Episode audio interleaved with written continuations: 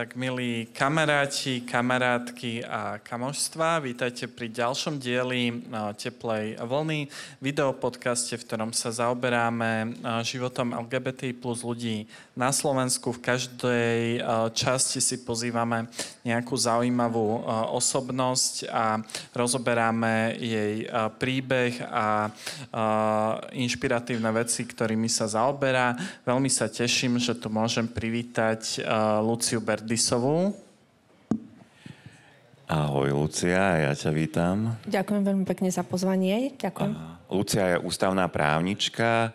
Uh, viem, že pracuješ uh, na Sávke, si súčasťou súdnej rady, čo je asi veľmi dôležitá pozícia v tomto štáte. Uh, takisto vyučuješ právo v Trnave, čiže vychovávaš mladých budúcich právnikov a právničky a samozrejme pomáhaš aj pri zlepšovaní života LGBTI plus ľudí práve vlastne cez rôzne právne podania na ústavnom súde alebo verejného ochrancu práv. Takže je toho celkom dosť, nie? Tak iste nedá sa všetko robiť na 100%, ale skúšam to nejako tak, ako plastelína zlepiť. Eh, pre Duhový Pride si napísala veľmi dojímavý uh, prejav, uh, v ktorom si spomínaš na svoje detstvo a na to, ako ťa nejaký, tvoju pozornosť priťahovali pradedové vesty a že vtedy si nejak tak tušila, že si queer.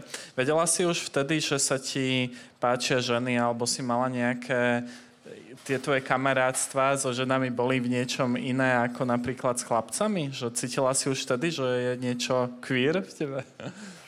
No, vlastne tie, tie vesty, to je taký aj trop, nie? Že, sa, že sa hovorí, že podľa vesty ako niečo spoznáte. Čiže vtedy ja som, myslím, že to bolo v období, keď ja už som vedela o dosť viac, uh, alebo že som už vedela, že som čudačina. Ja to slovo tam potom uh, spomínam.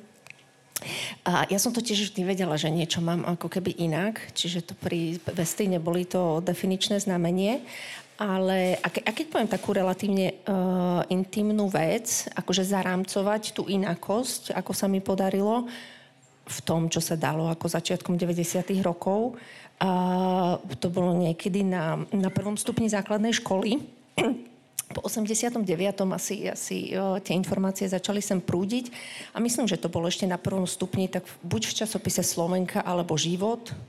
Niekto ako objavoval veci z Brava, moja generácia ešte zo Slovenky a zo života, tak bola taká ľavá strana, kde, kde sa ako rozoberali nejaké, nejaké spoločenské veci a tam som prvýkrát čítala teda o queer ľuďoch, vtedy homosexuáloch a som si hovorila, že fúha, to som ja a ten článok nebol, nebol negatívny, ale pamätám si, že to, čo som si zobrala z toho celého, je, je ako relatívne negatívne. Hej? Že ako keby sú veci, ktoré ja nikdy nebudem mať. Napríklad partnerstvo, byt, auto. Už neviem, prečo som si myslela, že nebudem mať byt a auto. Ale teda, eh, čiže to, kedy ja som sa nejakým spôsobom ako keby vedela zadefinovať tú inakosť, ten pocit, ktorý som mala od začiatku, tak, eh, tak to bolo relatívne skoro u mňa. No dobré, v príhovore uh, takisto spomínaš eh, na to, že tá vražda, ktorá sa odohrala v teplárni, ti pripomenula babku, pretože uh, sa cítiš uh, pri nej uh, bezpečne a lepšie uh, zvádzaš nepríjemné situácie. Povieš niečo o tom viac? A, no, ja tam vlastne spomínam jeden, nazývam to, že Archimedovský pevný bod. A, spomínam jednu situáciu, ja myslím, že tak e, v živote každý má a, také nejaké situácie, v ktorých sa ako keby ukotví a keď je ťažko, tak sa do nich tak trocha zadrapne a, a drží sa ich. No a tá, tá situácia, na ktorú ja som si spomenula po a, e, teda útoku v teplárni po vražde Juraja Matúša bola a tu postrelení rádky bola tá, e, kde ja vlastne leta sme trávili u babky a je taká konkrétna chvíľa, kde my sme sa vždy byli, že kto pri babke bude spať, alebo sme losovali, boli sme štyri sesternice, potom 5 a, a vyšlo na mňa, že teda môžem spať pri babke. A, a teda ja som bola malá, tak sa tá, v tej spomienke tak sa snažím tú babku objať ale keďže babka mala veľké telo, tak som ju neobjala celú, ale tá, tá ruka mi skončila na tom jej bruchu. A pamätám si, ako som skúšala, že aké je to brucho a mala to brucho také meké. A tá chvíľa je taká, že, sa, že ako malý človek ste pri niekom väčšom a ten človek, ako, to bol človek, pri ktorom ja som sa cítila bezpečne. Tak to je taká chvíľa. Babka už dávno zomrela, to už je vyše 15 rokov, ale, ale je to taký bod, v ktorom, do ktorého ja sa viem ako keby sa ho chytiť a podržať sa ho, keď je ťažko. Uh, tá babka je vlastne taký, takou metaforou pre nejaký bezpečný prístav. Uh, mala si v detstve vlastne aj nejaké problémy, že si po, mala si už tedy vlastne potrebu nachádzania nejakého takého bezpečného uh, prístavu?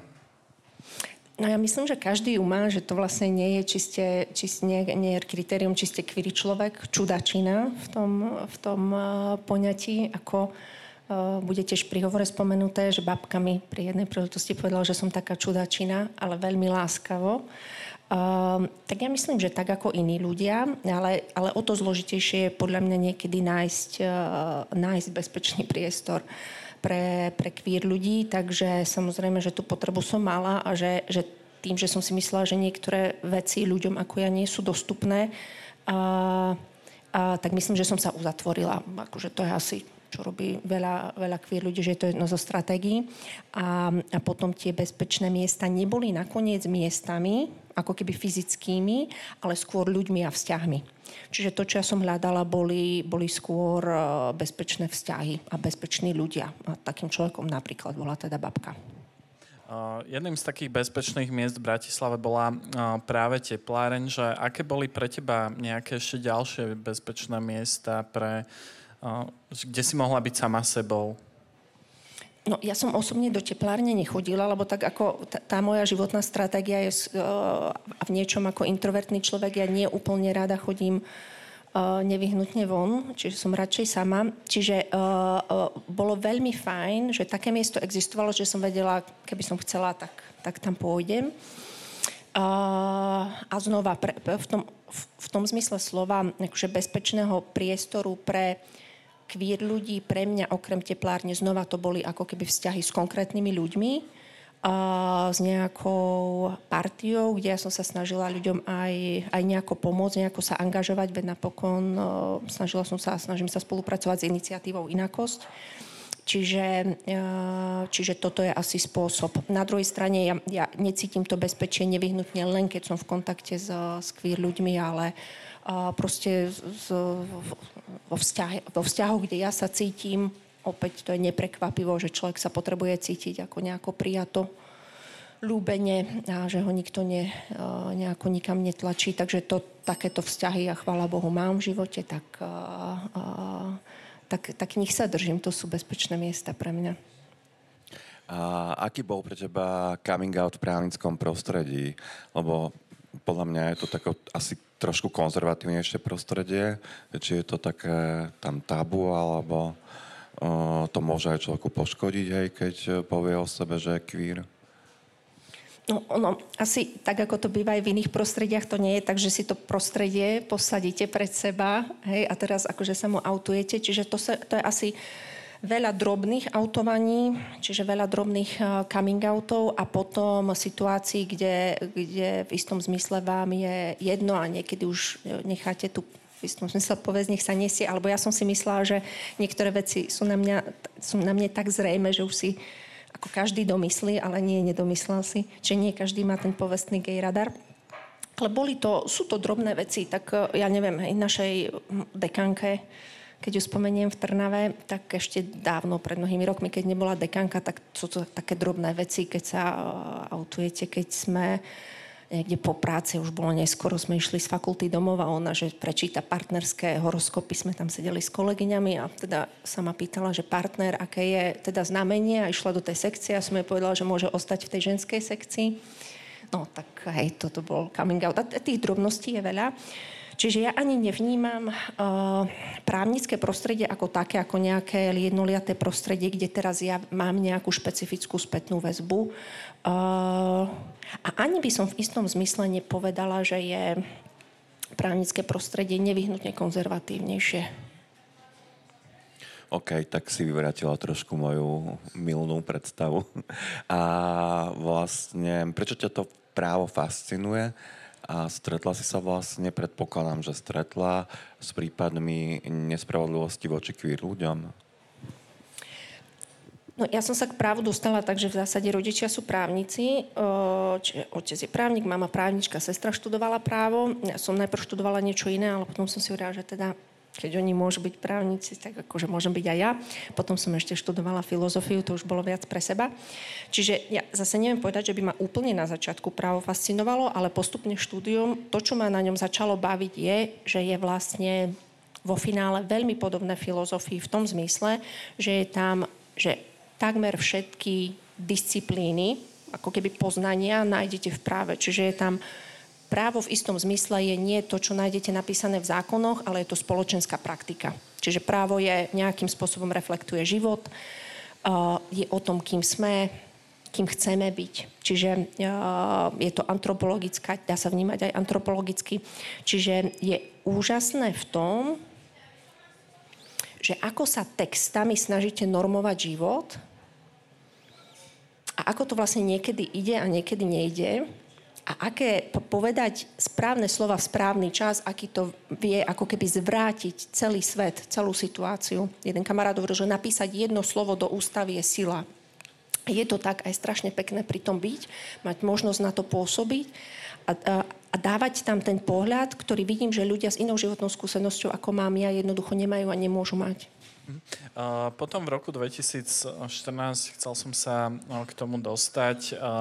Sa do ústavy dostala definícia manželstva ako jedinečného zväzku muža a ženy a že to vlastne istým spôsobom ako keby protirečí tomu, čo vravíš, že je to že nie je to, neodráža to vlastne keby tú re, realitu tých partnerských vzťahov v našej spoločnosti, že ako si niesla vlastne toto rozhodnutie, že, že asi často sa stretávaš vo svojej práci aj s prípadmi, keď, mm, keď je rozhodnuté ako keby nejak nespravodlivo, nie? No a, teraz to vrátim aj späť k tej časti otázky, čo, čo Andrej Dalia som na ňu neodpovedala. A, a potom sa vrátim, keď môžem, k tomu 2014. Mm, Čiže ja vlastne nerobím e, tú praktickú advokáciu, kde ja dennodenne sedím s ľuďmi, ktorý, e, ktorým je nejako krivdená im robená neprávosť. Robím e, vedu, vzdelávanie a potom časť, časť aktivít, ktoré sú nejaké litigačné, ale nie je to dennodenná vec. No a v istom zmysle teda, že kedy sa stretávam s neprávosťou voči queer ľuďom, no tým, že robím ústavné právo vlastne stále, keďže je to v ústave zapísané, že teda manželstvo je zväzkom muža a ženy, alebo, lebo ja to vnímam ako nespravodlivosť a verím, že, sa to, že je to otázka rozpoznania toho, že to nespravodlivé je, v istom zmysle je to otázka času. No a teraz, že ako som to prežívala, tak ne, nepamätám si, pozrela som si aj kedy, kedy to bolo, 4.6.2014, že by som to prežívala nejako dramaticky preto, že tie ústavný zákon o ochrane rodiny a ochrane manželstva tu bol už predtým niekoľkokrát presadzovaný a že to už bolo trocha jasné, že ten deal, ako keby tá, tá dohoda je urobená medzi, medzi ľuďmi, ktorí predkladali tú pôvodnú verziu, väčšinou teda to boli ľudia z KDH, časť z SDKU a medzi Smerom, čiže uh, sa vlastne vymenila šťastí reforma súdnictva, súdnej rady, trocha z ústavného súdu za to, že podporia aj túto definíciu manželstva. Uh, čiže v istom zmysle to nebolo ako prakticky prekvapivé, ja sa na niektoré veci ako neviem už ani veľmi nahnevať, alebo keď sa nahnevám, tak mňa to skôr nabudí, čiže nepamätám si nejaký ako deštruktívny hnev alebo niečo podobné, ale je to proste prejav, a to je antropologická vec, že je nejaký prúd spoločnosti, ktorý tlačí na takéto uzákonenie, uznanie rodiny, dokonca v tých návrhoch ústavných zákonov, ktoré boli teda, myslím, že od 2006, že bol prvý na, uh, navrhnutý, tak tam v dôvodovej správe sa manželstvo pokladá za niečo, čo predchádza štát až. To je trocha podobné ako tá poľská koncepcia, o ktorej sa teraz hovorí. Čiže vlastne štát je budovaný, štátnosť je budovaná na manželstve, čiže to je nejaký arci, arci uh, jednotka uh, fungovania štátu. Čiže uh, to je nejaký pokus uh, pokus. Tak to je realita niektorých ľudí, tak ako veci vidia podarilo sa im ju presadiť. Ja verím, že sa to zmení. A nedávno ste vlastne podávali na ústavný súd ústavnú žalobu. Tak či by si mohla o tom povedať viac, že kto ju pripravoval a kto ju podával? A vlastne oficiálne je to, alebo hovoríme tomu, že je to ústavná žaloba, je to vlastne návrh na konanie o súlade právnych predpisov. Podávala ju skupina poslancov, lebo tá je jediná, jediná legitímna to podávať, respektíve je to jeden zo subjektov, na ktorý sme sa mohli aj v rámci iniciatívy na koze, alebo ľudia, čo spolupracovali v rámci iniciatívy Ide nám o život obrátiť. Čiže aj po útoku jeden z tých, jedna z tých vecí, na ktorých sa pracovalo, bola, bola snaha ako presvedčiť, okrem toho, že by mali byť prijaté prijatá nejaká forma životných partnerstiev, aj, aj urobiť podanie na ústavný súd, aby teda ústavný súd povedal, že absencia životných partnerstiev je ústavne problematická a teda vo februári, eh, pardon, v januári bolo rozhodnutie Európskeho súdu pre ľudské práva, Fedotová a ďalší proti Rusku, ktoré ako keby dalo na európskej úrovni Štrasburskej judikatúry definitívnu bodku, že vieme, že je jasne problematické, že ak nemáte nejaké uznanie adekvátne pre páry rovnakého pohľavia, je to v rozpore s dohovorom, rovná sa je to eh, v rozpore s ústavou. Čiže e, ja som spolupracovala na, povedzme, tej základnej argumentácii. Podarilo sa nám potom e, vlastne nájsť podporu, respektíve to bola vec, ktorá tak trocha ako keby ležala na zemi a zdvihli ju teda ľudia zo, zo Sasky, časť ľudí z demokratov, časť ľudí z e, progresívneho Slovenska a teda našlo sa 33 poslancov, myslím, čiže ten návrh sme mohli podať inak, alebo teda mohli podať, oni ho podali. A, a, a tí, tí ďalšie oprávnené subjekty sú napríklad generálny prokurátor, vláda, prezidentka, ale teda v istom zmysle je dobré, že to robia poslanci, lebo oni sa uchádzajú, aby tú spätnú väzbu im dal ústavný súd. Veľmi to skrátim dvoma vetami. Snažíme sa tak veľmi alebo ten návrh je postavený v istom zmysle, to nie je žiadny super kvír, prevratný, podvratný návrh, ktorý sa akože uchádza o niečo, čo, čo tu akože ide podvrácať spoločnosť. To je vlastne podľa mňa uh, až, až a teraz nechcem, uh, uh, a to nemyslím to v zlom zmysle, a to je, ale to je tak trocha až heteronormatívny návrh. Ne? Čiže on hovorí, že takéto, tak, takto fungujú páry, takto sú uznávané a tým, že tam nie je daná rovnosť, tak je, tak je podrážaná dôstojnosť, e, právo na súkromný, právo na e, rodinný život a teda tiež tá myšlienka rovnosti.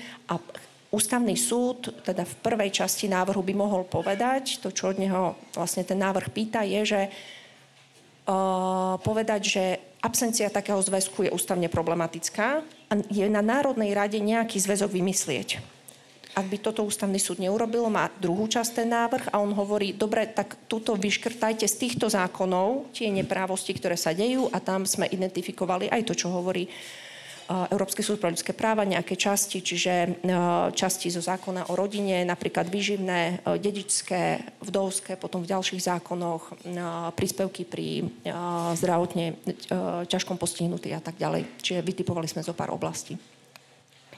Jasné, jasné. Akože vyzerá to veľmi komplikovane, ale tak zjednodušene teda, čo sa môže diať, keby to ústavný súd schválil, či teda ten parlament musí prijať potom tieto veci a čo sa môže diať, keď neschválí tú žalobu alebo keď ju odmietne. Aj. Skúsim začať tým druhým. Uh, najprv, čiže ak by ústavný súd ten návrh odmietol, tak uh, uh, môžeme urobiť podanie na Európsky súd pre ľudské práva. Tam už by to nerobila skupina poslancov, ale konkrétne páry, ktoré by sa domáhali toho, že ich práva boli porušené. Ja myslím, že tam je v zásade 100% Uh, hoci sa hovorí, že v práve nikdy netreba hovoriť o 100% jasnosti, ale ja myslím, že to je jasné. Uh, že tam by sme uspeli, pretože e, aj po tom rozhodnutí januárovom e, Veľkej komory e, v Štrásburgu je, sú aj ďalšie dve rozhodnutia týkajúce sa Ukrajiny a Rumunska, ktoré hovoria to isté. Čiže, čiže to, že štát musí prijať nejakú adekvátnu ochranu pre páry rovnakého pohľavia. Čiže toto by bola alternatíva. Ak sa neúspeme, je tu SLP, Štrásburg, teda, ale tam to bude nejakú dobu trvať ak by, ak by tá, ten návrh úspel, tak vlastne keby zvolil tú prvú alternatívu ústavný súd, hoci ešte nikdy ju nezvolil, ani nikto ne, ne, nepýtal takýto spôsob, ako keby vyjadrenia, tak by vlastne konštatoval to, čo už vieme vlastne od Európskeho súdu pre ľudské práva a Národná rada by musela prijať nejaký inštitút, ale bolo by na nej vyvážiť a povedať aký. Hej. Čiže a o toto nám išlo, aby ten ústavný súd tak trocha alebo tým návrhovateľom tiež išlo, aby ten ústavný súd nepovedal, že musí byť toto, toto, toto, toto, ale vy to urobte s tým, že chránte tieto práva a princípy. Čiže aby tam ostala aj, aj to politikum, lebo tak to je legitímna vec. Uh, tak uh, toto by bola tá druhá alternatíva a potom prípadne vyškrtanie zo zákonov, tak uh, potom 6 mesiacov by mala Národná rada na to tie ustanovenia opraviť, tak povediac. Vieš nám trochu priblížiť, ako prebiehajú tie procesy v Európskom súde pre ľudské práva? Aké sú vlastne tie pojednávania, že mnohí a mnohé z nás si to vlastne nevedia predstaviť? No úprimne, ja som nikdy ne, ne, nepojednávala na Európskom súde pre ľudské práva, ani nemám na to uh, licenciu, čiže to sa dá akurát tak z toho, čo, čo sa dá pozrieť z pojednávaní, keď si človek pustí, pozrie ich stránku. Uh, to, čo je vlastne a, a kým sa ide na to ako keby pojednávanie, prejednanie veci, tak tam, tak tam prebieha ešte proces, kde nejako komunikujú tie strany navzájom a s, s, s stranou, s vládou tej konkrétnej krajiny komunikuje súd. Čiže ten Európsky súd pre ľudské práva by komunikoval s vládou. Vláda by musela dať najprv nejaké stanovisko k tej veci a mohla by to teoreticky, to by záviselo od toho, aká vláda by tam bola, v tom stanovisku aj, aj uznať, že tie práva sú porušované a aj napríklad hľadať zmierenie s tými, s tými stiažovateľmi alebo stiažovateľkami, s tými pármi. Uh, takže vláda dá nejaký typ vyjadrenia. Uh, je to viac ako právne technická vec. Uh, tie rozhodnutia majú nejaký typ štruktúry a tie pojednávania majú nejaký typ štruktúry, čiže sa prednesú argumenty. Tam už nič špeciálne zvláštne sa na tých pojednávaniach nedieje, to už je tak trocha jasné z tých podaní predtým. Existuje dokonca formulár na to podanie, aby to nebolo proste stostranová vec, ale treba sa zmestiť argumentačne do toho formuláru. Ešte som sa chcel vrátiť späť, že vlastne si spomínala, že sa venuješ eh, vzdelávaniu v oblasti práva a vede, že kedy si sa rozhodla Uh, vlastne sa zapojiť aj do takej tej aktivistickejšej uh, časti, že pri tej pomoci queer ľuďom spolupráci s iniciatívou Inakosť ani si nepamätám žiadne rozhodnutie, lebo ja veľa vecí v živote robím to vlastne veľmi, hej, hej, hej, hej. Robím to veľmi intuitívne, čiže asi, asi niekto o, povedal, že niečo treba a ja som to potom urobila.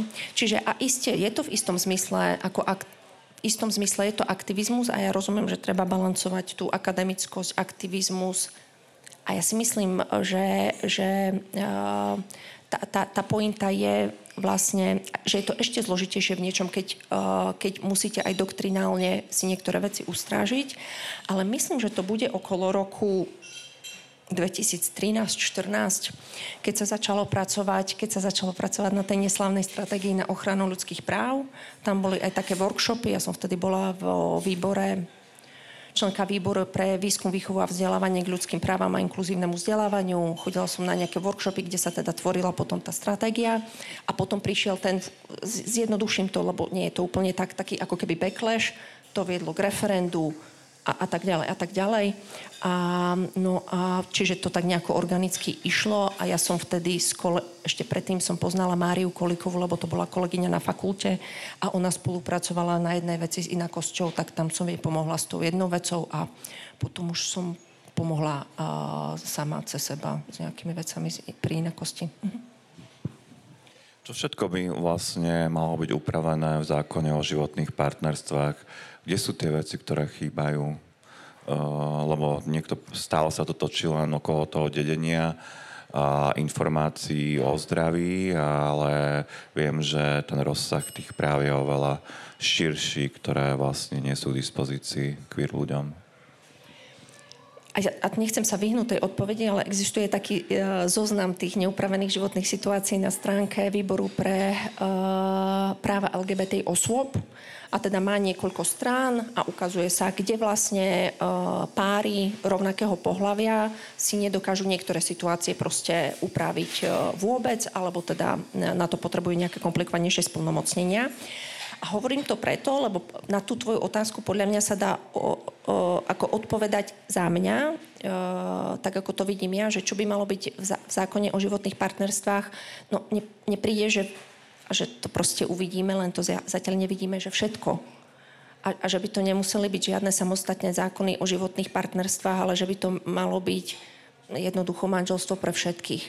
Čiže to je zaujímavé na práve vlastne vidieť, ako sa posunom spoločnosti, ako niekedy po, uh, spoločnosť podbieha právo, ako keby, že, že právo je už niekde a spoločnosť ešte nie. To podľa mňa bol príklad antidiskriminačného zákona. A potom situácie, keď spoločnosť je už vopred a právo mešká. No a ja to vnímam, že jasné, občianske by bolo super, ak by bol zákon o životných partnerstvách, pokojne by to mohol byť, mohla byť súčasť zákona o rodine, o to sa ten návrh vlastne uchádza tak trocha, že aby to nebol samostatný zákon o životných partnerstvách, ale aby to bola úprava spolužitia v zákone o rodine. A, a, a všetky tie práva a povinnosti, čo, čo tí partnery majú a, a, v tých partnerstvách sú v manželstvách, mne prídu, že, že právne by to malo byť, keď, keď to má byť skutočná rovnosť ako jednak jednej, potom je samozrejme druhá vec, že teraz vidíme aj, že inštitút manželstva nie nevyhnutne chcú využiť uh, aj páry opačného pohľavia, čiže možno v tom zmysle by bolo praktické mať nejaký sekulárnejší inštitút, tak toto poviem, a ktorý by bol, povedzme, uh, nejako církevnejšie, neutrálny, ktorý by nemal taký ten patriarchálny batôštek, aký má na sebe manželstvo a, a, a právami bol veľmi podobný. Čiže mne, mne sa zdá, že, že štát má ponúkať servis nejaký a, a môže možno aj vy, dať viac balíčkov, z ktorých si ľudia môžu ako keby vybrať. Mne by to ako osobne nevadilo a príde že by to mohlo byť praktické. Nehovorím, že také úplne švedské stoly, ale aspoň také skupinky. Uh-huh. V príhovore spomínaš aj výrok spisovateľa Eduarda Louisho, že pre sociálne znevýhodnených ľudí je politika existenciálne dôležitá. Že súvisí to aj s tvojou prácou, keďže politici sú tí, ktorí vlastne schvalujú tie zákony. Necíti sa niekedy z toho bezmocne, že keď vidíš vlastne, ktoré strany, s akými názormi, ktoré možno popierajú nejaký reálny stav spoločnosti sa dostávajú do parlamentu a vieš, že aké zákony od nich môžeš čakať, aké rozhodnutia. No, ne, ne, keď sa vyslovene pýtaš na ten pocit bezmocnosti, tak ja veľmi často ho nemám úprimne. Ale to podľa mňa je preto, že sa snažím niečo robiť. Čiže keby som sa nesnažila niečo robiť, tak je možné, že by som pocit bezmocnosti mala. Znova mne to príde, že, v niektorých veciach uh, mne sa osvedčil relatívne pragmatický prístup, ale to nie je, že si vy, vy, vyberiete nejaký prístup, ale že takto nejako fungujem, že toto sú ľudia, ktorých teraz si ľudia zvolili, treba niečo robiť, aby to bolo inak, toto sú výstupy, treba niečo robiť. Čiže necítim žiadnu paralizujúcu uh, bezmocnosť. Skôr niekedy, keď sa niečo stane, ma to nakopne. Tak trocha, ako ak môžem, že osobnú vsúku, ja som uh, pred pár rokmi začala robiť box, sa pokúsim. Tak keď som bola na prvých sparingoch, sa hovorí, že prvý sparing treba len prežiť. Vidíte, že som ho prežila. Ale uh, ako keď jeden uh, chlapec, chalan začal do mňa boxovať, tak som sa iba vládala iba kryť. To ma tak trocha akože paralizovalo. A snažila som sa urobiť nejaký uhyb, nešlo mi to. Ale, ale ako prirodzene tá reakcia, akú mám, alebo prirodzene slovo som nechcela použiť, škrtáme, reakcia, akú mám, že som sa na druhý deň proste zobudila o 5. išla som si zabehať, že mňa to skôr heclo. Čiže mne to, nejako ma to neodrádza veľmi. Keď sa niečo nepodarí, tak čo? Ide sa ďalej. Čiže keď budeme najbližšie nahnevaní uh, napríklad uh, z volieb, tak uh, odporúčaš ísť na kurzy boxu? Zaobstárame, hej, k nám do kultúrneho centra desiatky boxovacích box. To budú ďalšie workshopy vlastne, hej, hej, boxovacie. Môžem pomôcť s tréningom. To málo, čo viem, viem nejako komunikovať. Tak budeš to môcť viesť, hej, potom. A inak, tak ja som sa dostala k aktivizmu inak, že niekto niečo vymyslel, ale vlastne som tu nakoniec bola aj ja. Dobre, pomôžem niekomu, kto to bude viesť. A, takže tento aktívny a, postoj a, je aj pre nás vlastne veľmi a, inšpiratívny a ďakujeme ti a, zaň veľmi pekne, že teda aj ďalej a, aktívne a, prispievaš a, do tejto diskusie a sme veľmi radi, že, a, že sme ťa tu mohli a, mať. Naozaj ja sa pripájam Lúcia k poďakovaniu a teda e, s vami diváci a diváčky a kamožstva by som sa rád rozlúčil a budem sa tešiť e, pri ďalšom dieli Teplej vlny. Majte pekný večer alebo deň. A ešte si aktivisticky uchmatnem aj ja poďakovanie, tak ďakujem veľmi pekne za, za pozvanie a všetkých pekne, všetky a všetkých pekne pozdravujem. Nech sa darí.